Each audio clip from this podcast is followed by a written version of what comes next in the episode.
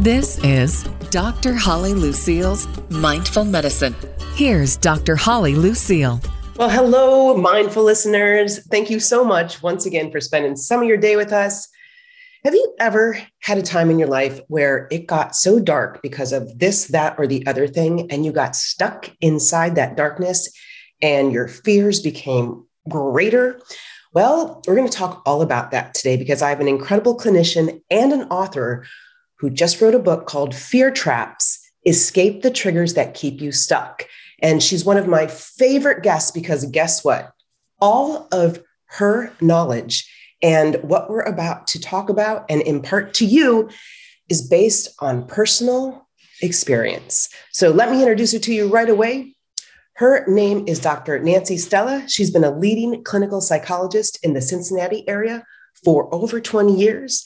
And as former president and owner, Dr. Stella expanded BridgePointe Psychological and Counseling Center into one of Ohio's largest private multi specialty mental health practices with over 75 providers. There's so much more to talk about, but I'm not going to waste any time. Dr. Nancy Stella, welcome to the show. Thank you. I am delighted to be here.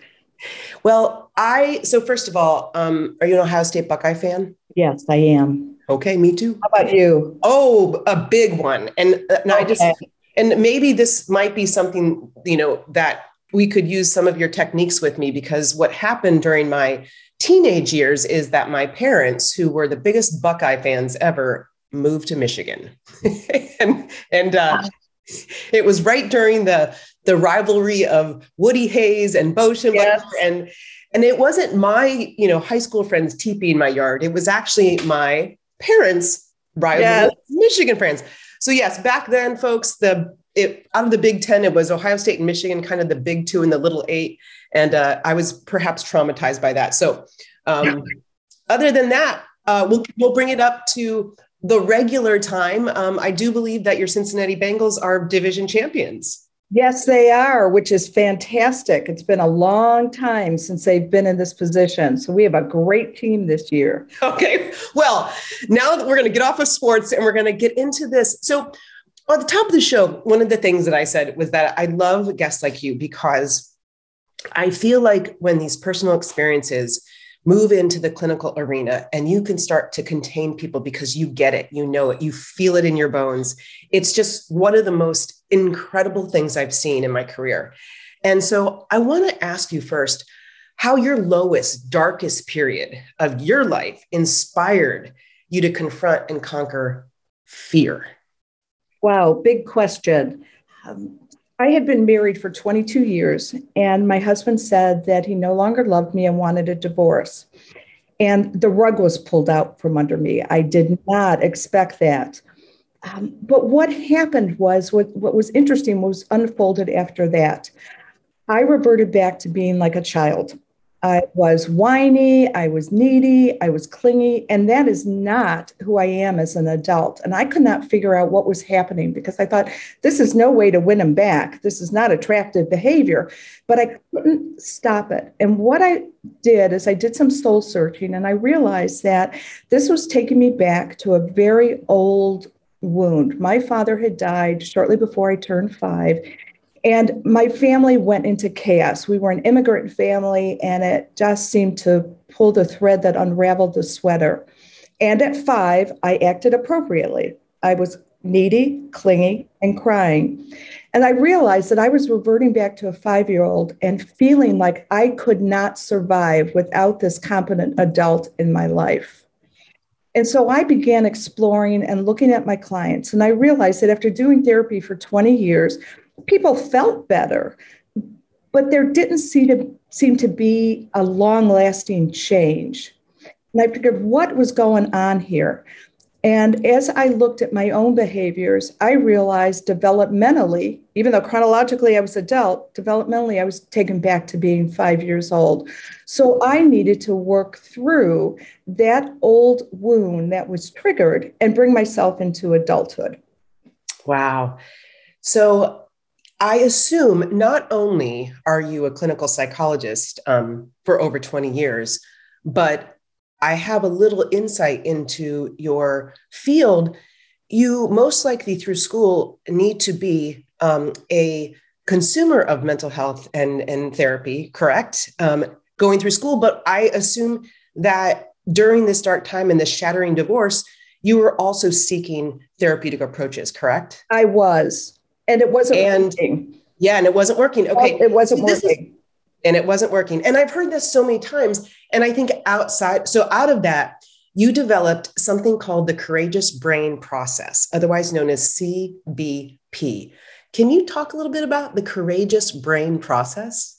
Yes, and I need to talk a little bit about the brain, and I'm not going to get all science wonky on you, but it okay. helps to have a but it helps to have a context to understand this and why we end up how we do with our wounds and repeating self-sabotaging behaviors the very primitive part of our brain, our anxiety center, can't see reality. So, what it does is it takes cues from how the smart brain thinks.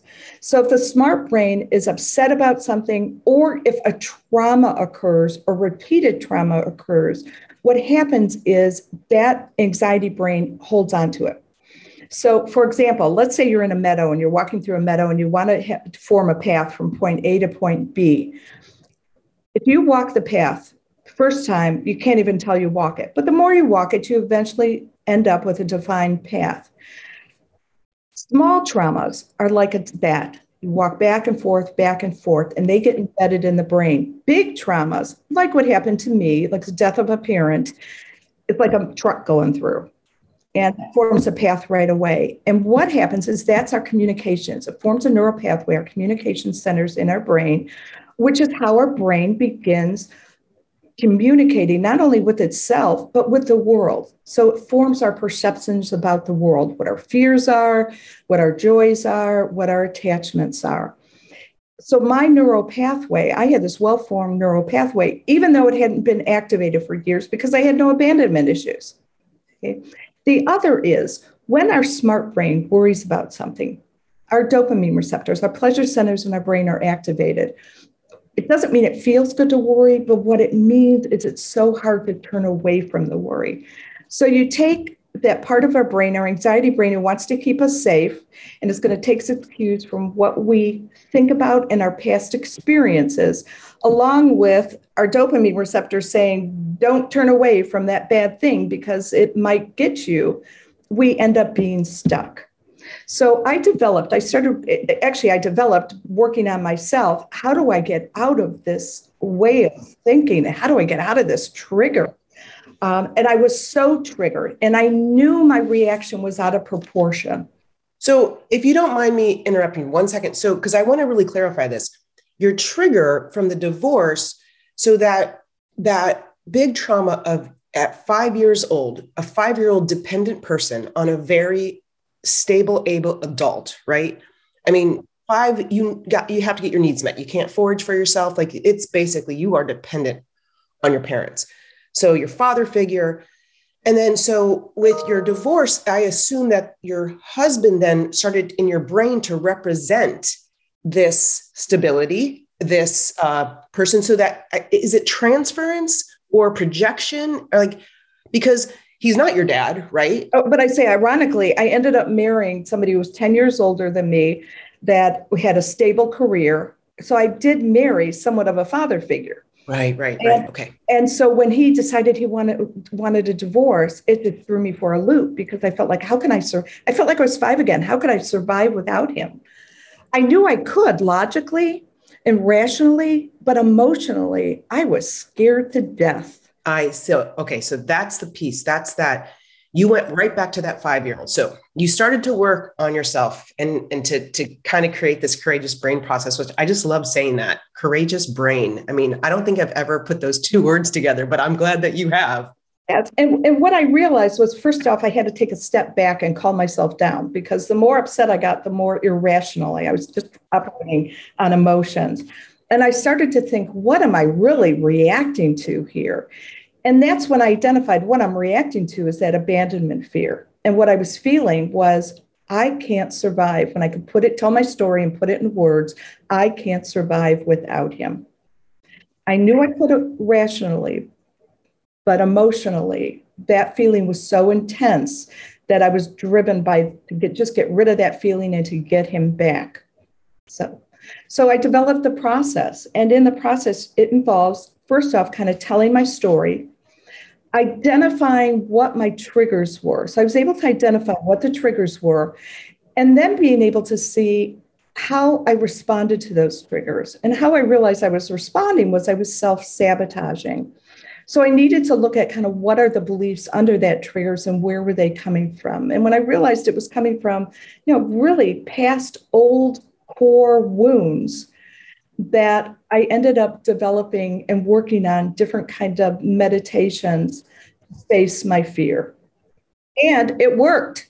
It worked. I was free. When I was able to identify why I was reacting to and that it was an old wound, I was able to work through that. Now, it still didn't mean I wanted a divorce, right. but I acted appropriately. So you healed this five year old inside of you. Yes. And then you were able to move through your adult self more gracefully because things you knew what things were and, and, what things weren't yeah absolutely and and it's a it's an emo it's not just a cognitive process and it's it's an emotional process so i had the i had the understanding and i was able to say okay can i sit with this feeling and now i sit with this feeling and what am i afraid of and how do i learn to tolerate my own vulnerability because once I realized I was able to face that vulnerability, some of my biggest fears, my strength emerged. And what I realized was, oh, I don't have to be afraid. Doesn't mean I like it, but I don't have to be afraid.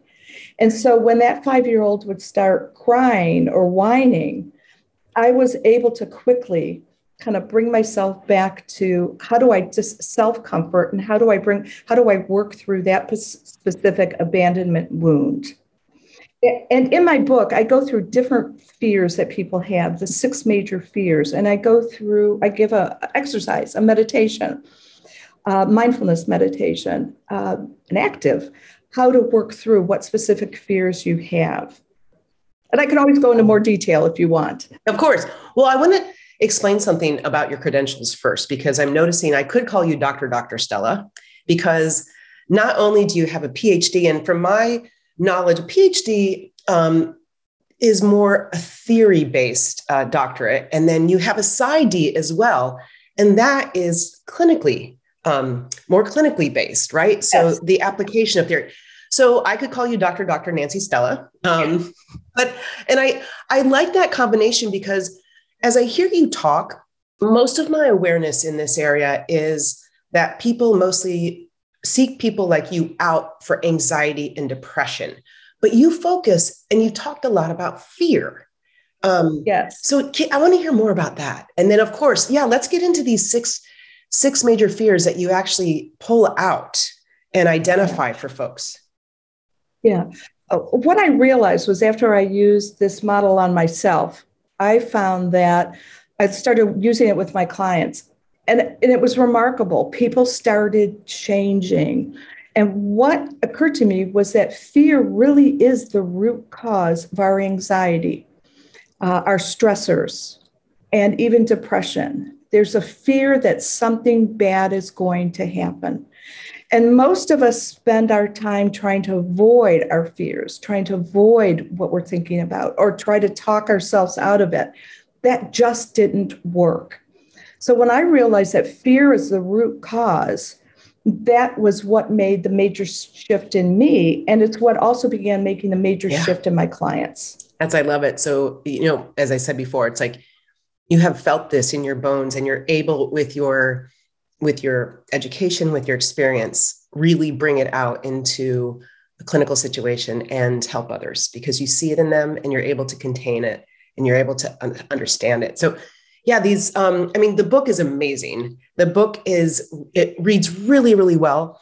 And you do so much as far as being able to help people understand like fear traps and what triggers actually are but let's go into these six fears that you have identified. Okay. And these are only six. There are many more right. but these are the common yes. ones that seem to come up uh, in my practice repeatedly. So they're the ones i focused on.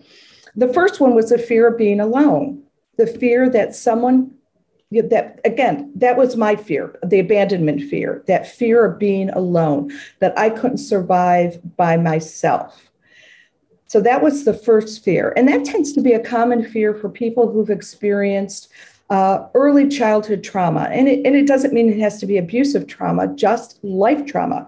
It can be happen with people who are bullied. Uh, it can happen with people, you know, who just live in poverty. You know, that fear of not being self-sufficient. I can't survive on my own. So that was the first fear. The second fear I worked on, which is a relatively common fear, is the fear of rejection.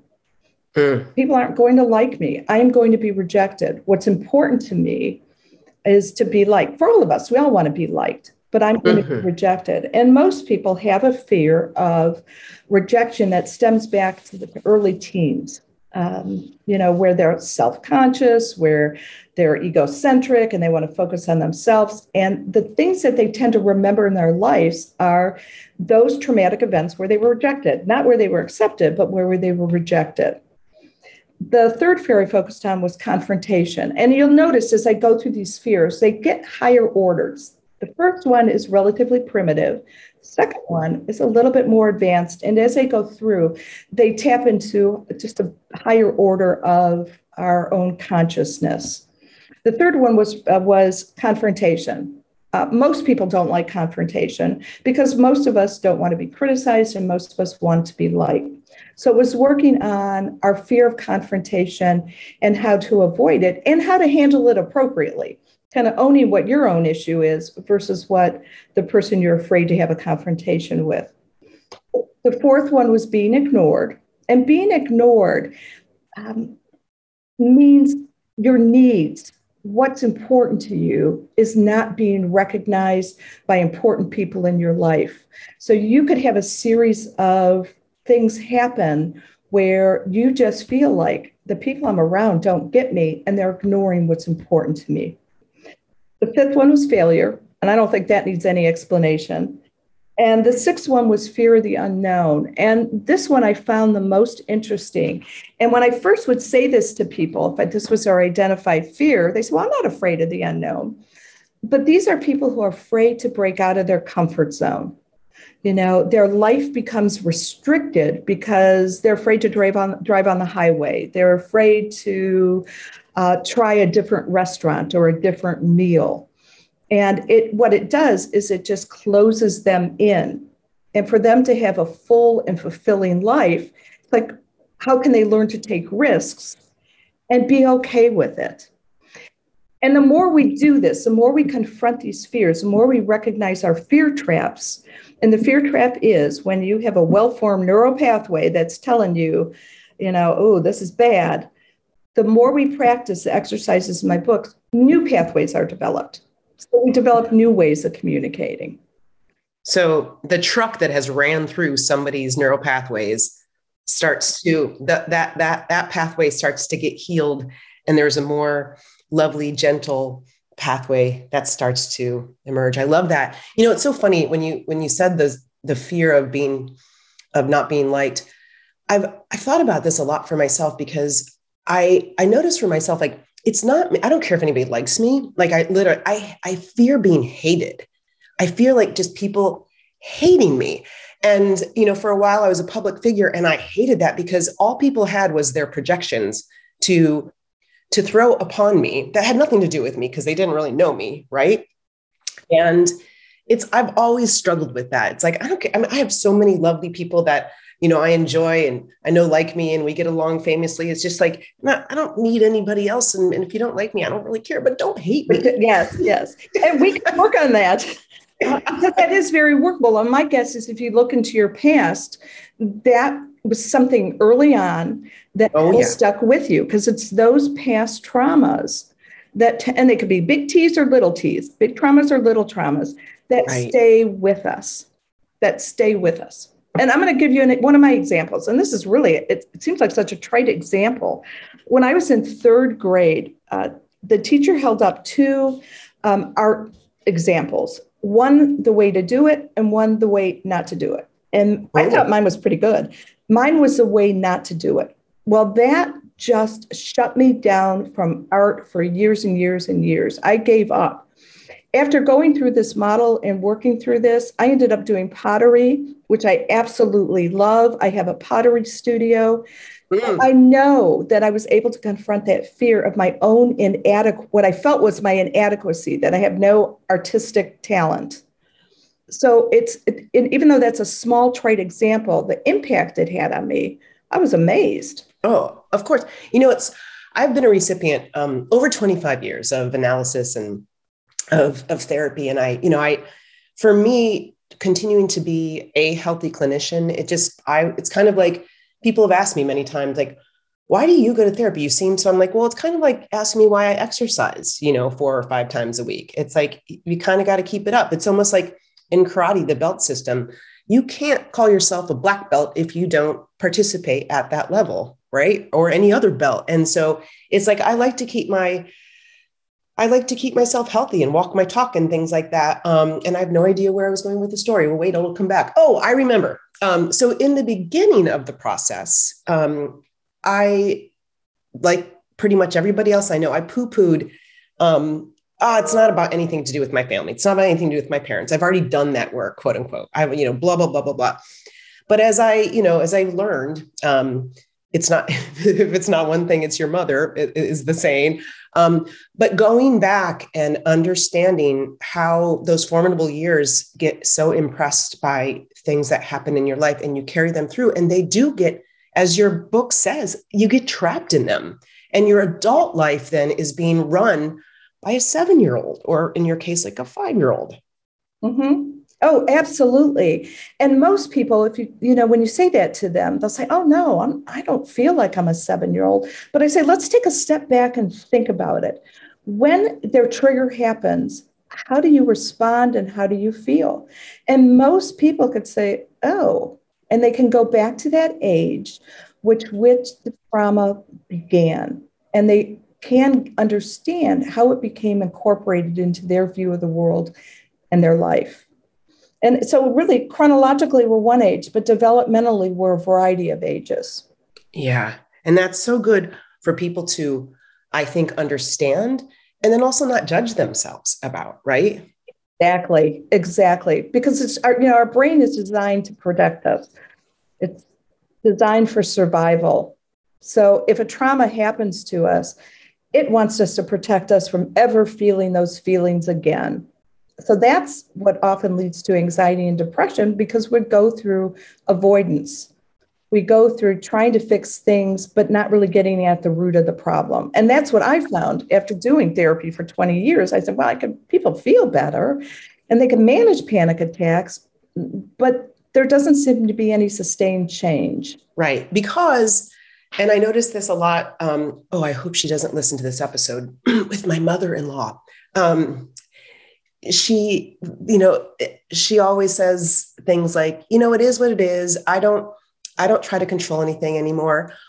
She has very little things to control but i got to tell you as soon as something comes up anything that's outside of what her normal routine is which is very the same right? She's got her her, her variables are um, are not that great. She you know everything is sort of set in its place. But as soon as a situation comes up that throws one of those variables off, she goes into crazy making rage. But so because she doesn't have the stimulus of of being out of control or having to control things mostly in her life. So I've seen this over and over again.